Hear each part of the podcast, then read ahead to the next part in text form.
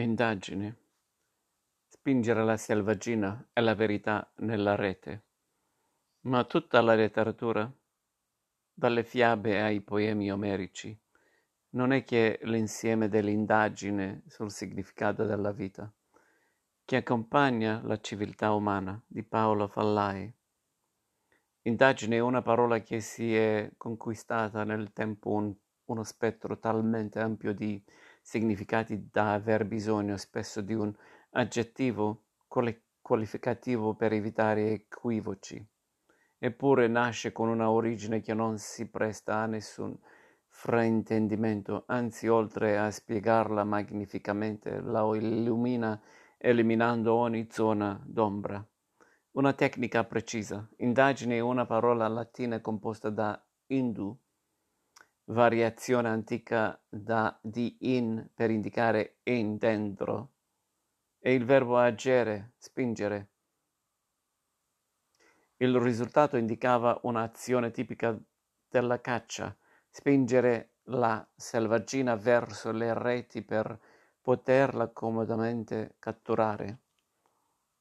Premessa che rende molto più chiara l'indagine che faremo sui moderni significati che non hanno perso del tutto la specificità, specificità della caccia.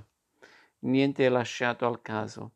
Il dizionario del Tullio de Mauro riporta come primo significato ricerca sistematica per conoscere, scoprire qualcosa. Non una ricerca qualsiasi, ma un'attività diligente e sistematica volta alla scoperta della verità intorno a fatti determinati. Treccani. Andiamo molto oltre una semplice ricerca. Identificato il frutto di coscienziosi e seri accertamenti. La rosa dei campi, per i motivi che abbiamo visto in l'indagine, si è prestata a costruire un fiorire di locuzioni che ne spiegassero la particolare natura.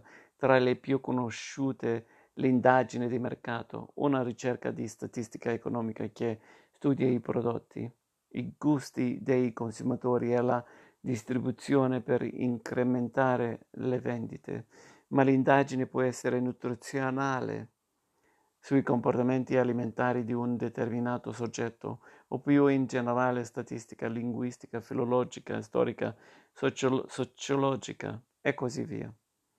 Due, due esempi particolari. Esistono due tipi di indagini che per lo per la loro stessa natura ci aiutano a comprendere la serietà e la profondità di questa ricerca. La prima è l'indagine pilota, una rivelazione preliminare che si svolge su un campione ristretto ma rappresentativo per consentire di raccogliere tutte le informazioni utili a svolgere un'indagine completa. Il secondo esempio è ancora più esem- esplicito. Chiama- chiamiamo indagine conoscitiva, una speciale attività di ricerca e raccolta dati che viene disposta dalle commissioni parlamentari per acquistare informazioni e dati utili al lavoro del Parlamento. Il plurale apre un altro scenario. Le indagini ci accompagnano a scoprire un mondo intero di investigazioni giudiz- giudiziarie degli organi di polizia. Le indagini hanno obiettivo di fare luce su episodi di reato, crimini compiuti o sospetti. Le indagini preliminari sono appunto le attività svolte dalla polizia giudiziaria in base a un'informazione di reato, allo scopo di determinare l'eventuale esercizio dell'azione penale onestà, questa attività viene coordinata da un pubblico ministero e verificata da un giudice, il giudice delle indagini preliminari. L'obiettivo non cambia. Anche in questo ambito giudiziario il significato profondo dell'indagine non cambia.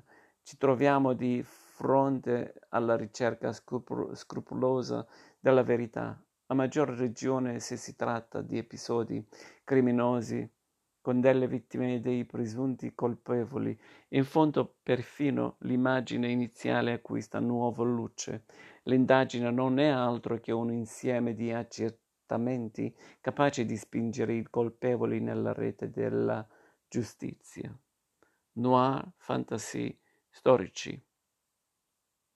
Non può stupire che l'indagine sia uno dei pilastri centrali di ogni opera letteraria, dalla narrativa alla saggistica, e sarebbe davvero riduttivo pensare che riguardi solo i noir o i gialli. La letteratura d'inchiesta è sempre colorata, ma questa è tutta un'altra storia. Ogni saggio che si rispetti è frutto di una accurata indagine, ogni tesi di laurea è un'indagine, ogni articolo serio, ogni inchiesta giornalistica dovrebbe esserlo. Ma tutta la letteratura, dalle fiabe ai poemi omerici, non è che l'insieme dell'indagine sul significato della vita, che accompagna la civiltà umana, almeno per gli uomini civili, per gli incivili non c'è speranza.